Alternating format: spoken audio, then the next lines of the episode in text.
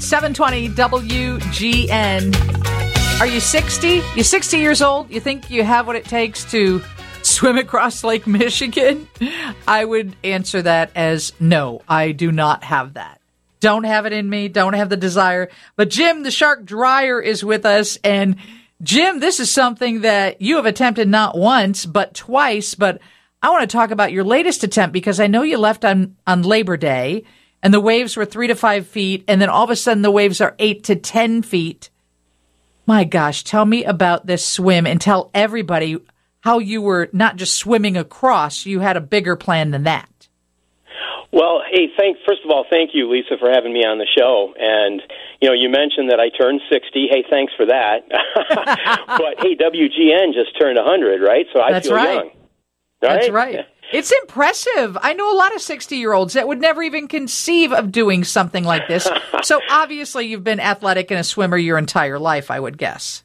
Well, you know, the, the funny part of the story is I nearly drowned when I was a kid. Um, so the, the open water was my biggest fear in life. Wow. But, you know, I figured if you face your biggest fear in life, every other hurdle you face in life is going to seem that much smaller.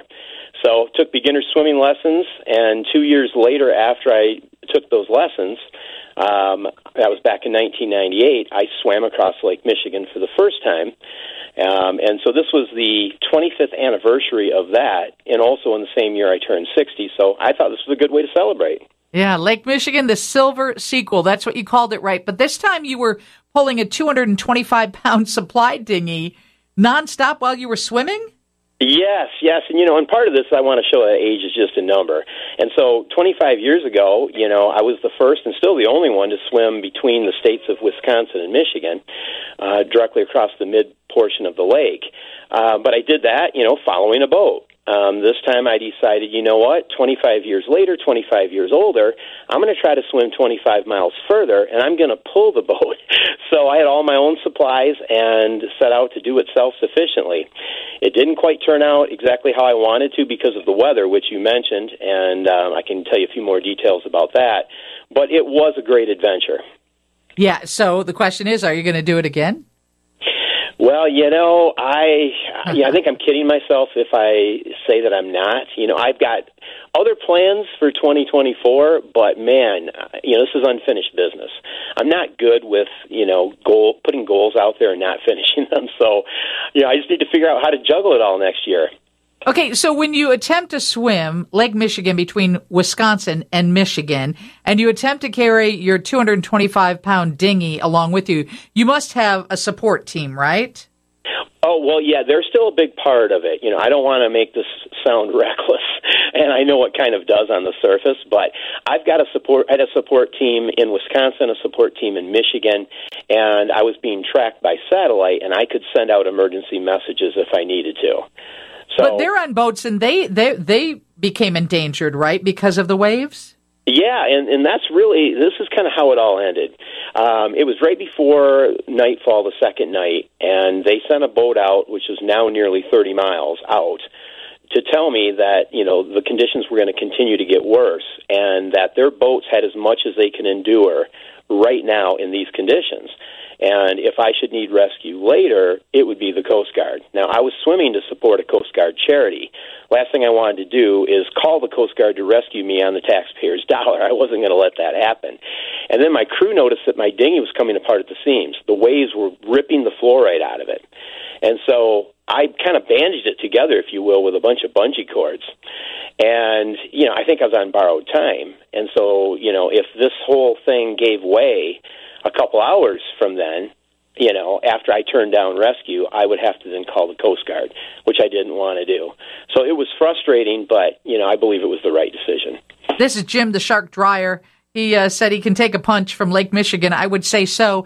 I'll tell you what, I've been on boats on Lake Michigan when the waves have kicked up, and I'd rather be on the ocean on a crazy day than on Lake Michigan because it's like a bowl, and I don't even know how you get beyond those waves because they continue to push you back. Well, exactly. And, you know, the Mariners say exactly what you just said, Lisa. You know, if they're going to be in rough weather, they'd rather be in rough weather on the ocean than the Great Lakes. Yeah. And, you know, the big problem was I had to go directly east. Uh, my course was almost directly west to east. and there was a, these waves were all out of the southeast, and I was making very little pro- progress east. So I was trying to head northeast, figuring, okay, I, I know I can go north, but if I can just start edging my way east. And so, you know, when they found me, I was 18 and a half miles off course to the north. I was making much more progress north than I was east. And so I was just hoping the condition would change, and then when it did, I could correct my course and then head east.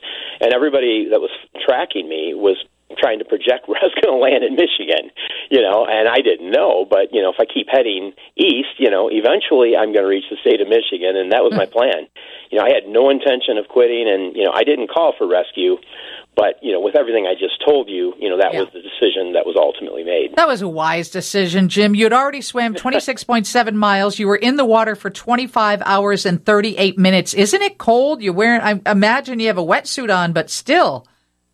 Yeah, you know, I was getting a chill at night, and you know, your body temperature still continues to fall. You know, it's 98.6. So even in 70 degree water, and this was, I think, upper 60s, you know, it's going to gradually keep falling. And so your core body temperature, um, you know, is, is an important part of this whole thing. Uh, but I was maintaining my body heat pretty well at that point.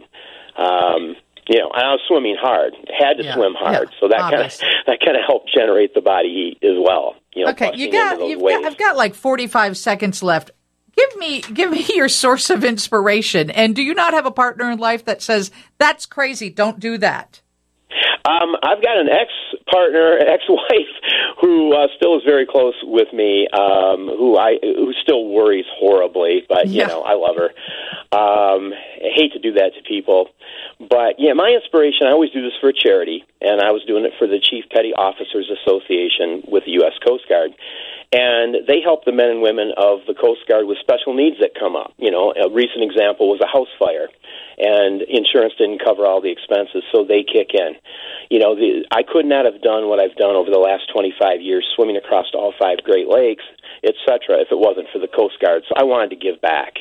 Okay. So, you know, that's a cause that keeps you going in your darkest hours. That's lovely. All right. If you get this crazy idea again next year, call because I want to have you on the air again. Oh, well, I would love to. I love Chicago. I lived there for a couple years. I want to give a quick shout out to my friend Woody, an old baseball teammate who's probably listening in traffic on the Kennedy right now. love Chicago. Thank you so much. Jim the Shark Dreyer. My gosh, I will be cheering him on if he does it again next year.